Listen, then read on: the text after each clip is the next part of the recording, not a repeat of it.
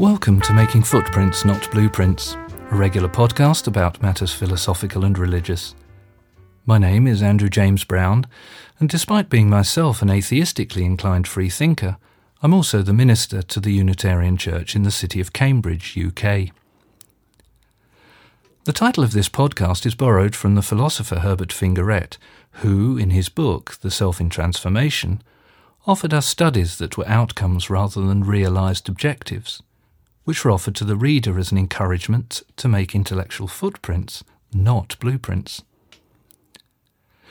This podcast tries to proceed in a similar fashion and takes seriously an insight of the poet A. R. Ammons, who felt that true human freedom only comes when we have understood that full scope always eludes our grasp, that there is no finality of vision, that we have perceived nothing completely, and that, therefore, and thankfully, Tomorrow, a new walk is a new walk. Welcome to this week's New Walk.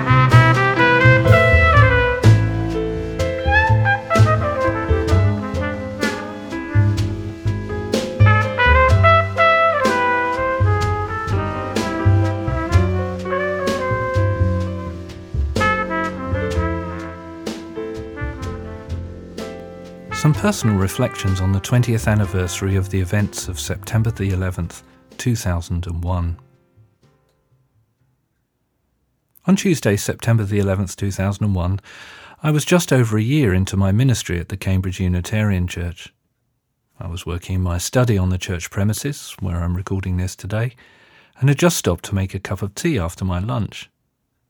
I turned on the radio to listen to the 2 p.m. news to find that both towers of the World Trade Center had been hit by aircraft and were ablaze. Not surprisingly, like everyone else, I was truly shocked by what I was hearing. So shocked, in fact, that I knew I needed both human company and to see myself whether this was really happening. Since my wife Susanna was at work and we did not have a television, I left my study and went a few hundred yards down the road to an Italian cafe called Savino's, where the coffee was and is good, where they had a television, and where I knew I'd find some people with whom I could speak. I ordered my coffee while I and everyone else in the small room stared up uncomprehendingly at the events unfolding on TV.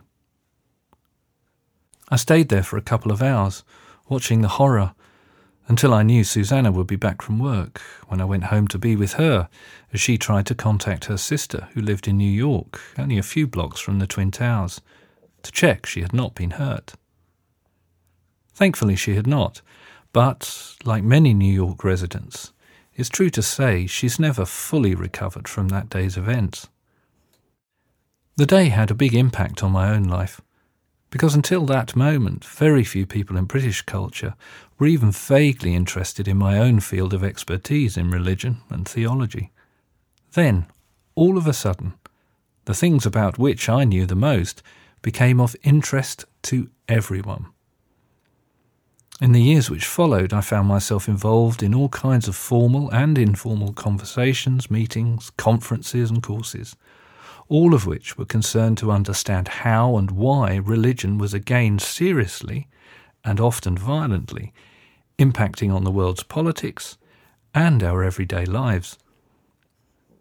The most striking and memorable event for me was being asked in 2007 to chair a one day conference at the Royal Military Academy Sandhurst, co sponsored by NATO and the British International Studies Association, on the subject of engaging with religion for building peace the experience of Afghanistan and Iraq.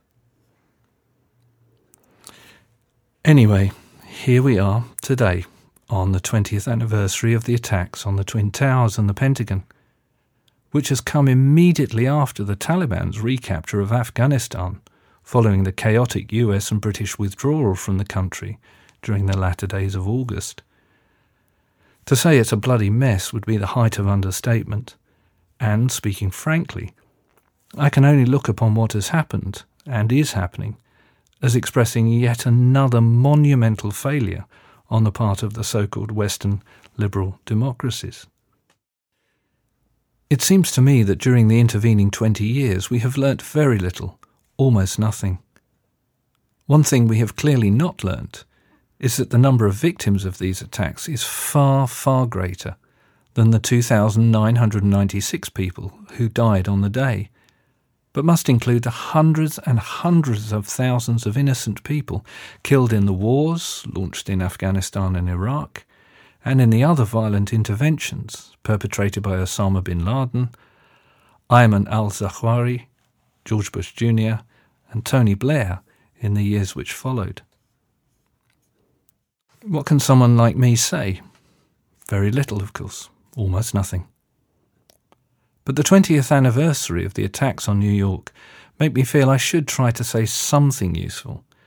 And on reflection, I've decided that what I said to my own congregation in Cambridge on the 10th anniversary can simply be restated today, because it contains something of the very little I feel I have learnt following that dreadful day 20 years ago.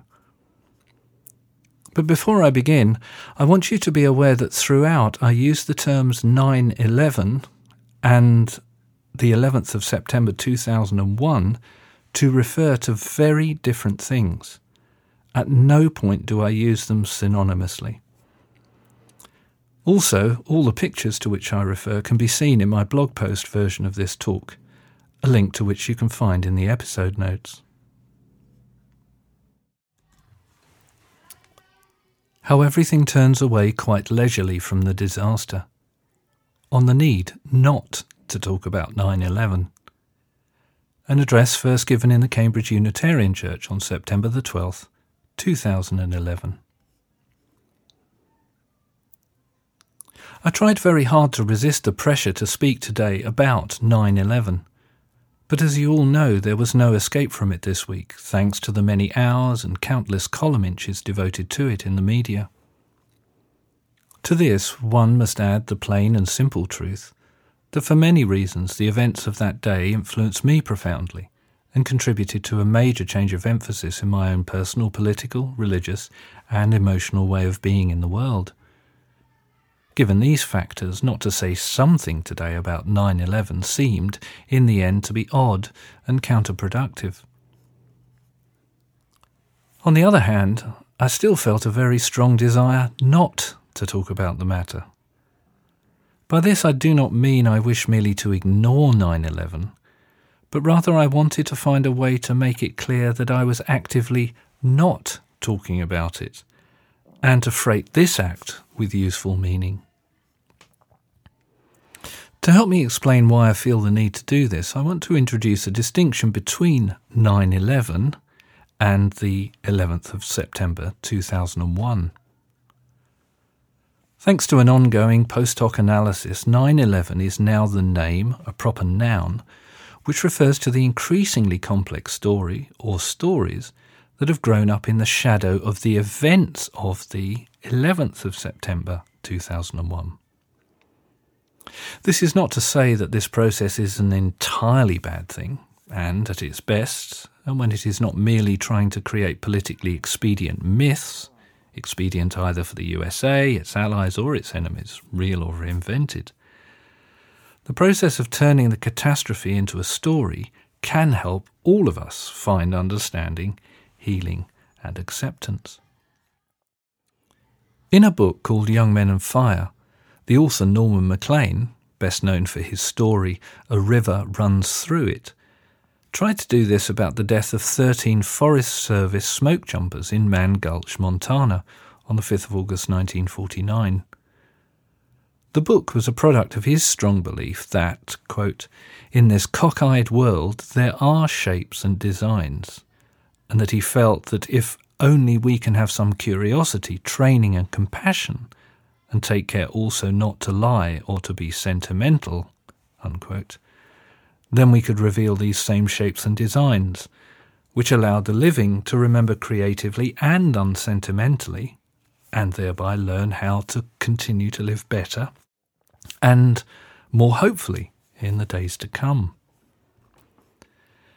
Maclean felt, quote, that if a storyteller thinks enough of storytelling to regard it as a calling, unlike an historian, he must follow compassion wherever it leads him he must be able to accompany his characters, even into the smoke and fire, and bear witness to what they thought and felt, even when they themselves no longer knew. This story of the Mann Gulch fire will not end until it feels able to walk the final distance to the crosses with those who, for the time being, are blotted out by smoke. They were young and did not leave much behind them, and need someone to remember them. Unquote.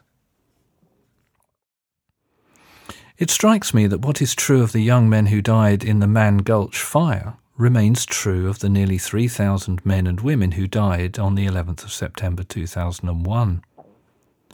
However, I fear that the story of the whole, that is to say, the story now called 9 11, has largely been co opted by our culture for less than honourable and healing ends. Anyway, if you want to hear about 9 11, then I simply refer you to the many politicians and cultural commentators whose words you have heard this week and will be hearing more of during the coming days, weeks, and years. But today I want to draw your attention to the day, the 11th of September 2001, which in a key, even fundamental respect, was a day like any other. I want to do this because I think it's important to make visible a general background without which we can all too easily develop a dangerous sense of human power and control the same sense of power and control that made possible both the events of 9 11 and which continue to cause conflict around the world. Perhaps more importantly, I want to do it so that when I conclude, we can simply rest silently together in non partisan human solidarity with those who died. But how to show you this background, this 11th of September 2001?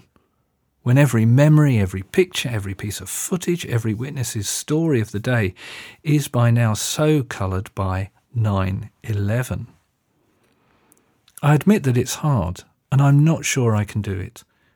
But even if I succeed in giving you the briefest and most fleeting glimpse of it today, then this will be sufficient. I can only hope to do this via the picture and article that helped me catch a glimpse of it. The picture, by the senior Magnum photographer Thomas Hoepker, shows a group of New Yorkers sitting chatting in the park in the sun in Brooklyn, whilst behind them across the East River is rising the cloud of smoke and dust that marks the place where the Twin Towers stood only a short time before. And the article is about the picture and was written last week by the Guardian art critic Jonathan Jones probably wisely. Hoepker did not feel it was appropriate to publish his photo in 2001, and it was only in 2006 that it appeared in a book. And not surprisingly, it quickly became a cause of controversy. As Jones tells us, quote, the critic and columnist Frank Rich wrote about it in the New York Times. He saw in this undeniably troubling picture an allegory of America's failure to learn any deep lessons from that tragic day, to change or reform as a nation. The young people in Mr. Hoepker's photo aren't necessarily callous, said Frank Rich. They're just American. Unquote. However, as Jones notes, quote, Rich's view of the picture was instantly disputed. Walter Sipser, identifying himself as the guy in shades at the right of the picture, said he and his girlfriend, apparently sunbathing on a wall, were in fact in a profound state of shock and disbelief. Hoepker, they both complained, had photographed them without permission in a way that misrepresented their feelings and behaviour. If nothing else, this reveals the important truth that one cannot photograph a feeling. But another important thing of which Jones reminds us is that this was the only photograph taken that day which seems, quote, to assert the art of the photographer, unquote. Jones notes that, quote, among hundreds of devastating pictures by amateurs as well as professionals, that horrify and transfix us because they recall the details of a crime that outstripped imagination. Even Osama bin Laden dared not expect such a result. This one stands out as more ironic, distanced, and therefore artful image. Perhaps the real reason Hoepker sat on it at the time was because it would be egotistical to assert his own cunning as an artist in the midst of mass slaughter. Unquote. But ten years on, and now, of course, as I record it, 20 years on, it is precisely this artistic distance that counts, and which helps us glimpse something that is most certainly not the egotistical cunning of an artist. This something is paradoxically the strange closeness to the 11th of September 2011, rather than 9 11, that the picture affords us. In his article, Jones begins to help us to see and feel this by reminding us of the famous Renaissance painting by Peter Bruegel, The Fall of Icarus, in which he depicts a peasant ploughing on, also seemingly untroubled, as Icarus falls into the sea to his death. This painting, along with W. H. Auden's poem Musée des Beaux-Arts, which references it, quote, captures something that is true of all historical moments. Life does not stop dead because a battle or an act of terror is happening nearby. Unquote. So let's hear Auden's poem, Musée des Beaux-Arts. About suffering, they were never wrong, the old masters. How well they understood its human position. How it takes place while someone else is eating, or opening a window, or just walking dully along. How, when the aged are reverently, passionately waiting for the miraculous birth, there always must be children who did not specially want it to happen, skating on a pond at the edge of the wood. They never forgot that even the dreadful martyrdom must run its course. Anyhow, in a corner, some untidy spot where the dogs go on with their doggy life, and the torturous horse scratches its innocent behind on a tree. In Bruegel's Icarus, for instance, how everything turns away quite leisurely from the disaster. The ploughman may have heard the splash, the forsaken cry, but for him it was not an important failure. The sun shone as it had to on the white legs disappearing into the green water. And the expensive, delicate ship that must have seen something amazing, a boy falling out of the sky, had somewhere to get to, and sailed calmly on. Hoepker's picture shows us this same truth in the visual imagery of our own age. An age in which most of us are not ploughmen, but men and women whose daily work includes the possibility of taking a break in the sun by a river with friends. Like Bruegel's ploughman, as Jones says, the people in this photograph cannot help being alive and showing it. Hoepker's and Bruegel's pictures and Auden's and Jones's words shockingly, if artfully, remind us that we live in a world that in its immediate and constant unfolding is beyond any simple static human knowing, and that to be living is to be beyond the possibility of stopping before any event, fact, or thing, with our minds filled with a complete knowledge of what is going on, and then to adopt a pose that future generations might deem appropriate. To be sure, after the event, we can always analyse, interpret, create healing stories or dangerous myths about these events, and these will say something meaningful to us. But we must never forget that all these activities are always undertaken against the general background of radical not knowing, and against a knowledge that, despite this, we cannot help but being alive and showing it. Is this not what was shown by all of us on the 11th of September 2001, in one way or another? 9 11, on the other hand, tries understandably to explain, to regain some power and control over the event. This act inevitably distances us from the 3,000 people who died, for they most certainly did not understand. They did not have any power or control.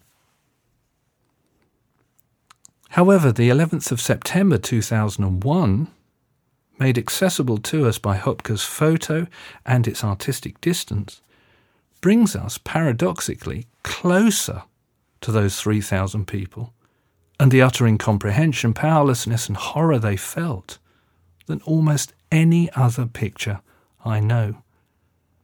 An incomprehension, powerlessness, and horror that we too, in our own ways, also felt.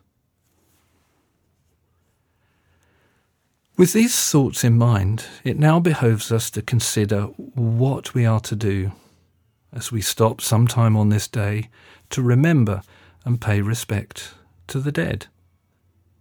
Are we to remember 9 11 or the 11th of September 2001? Are we to remember what our culture tells us the day meant and means?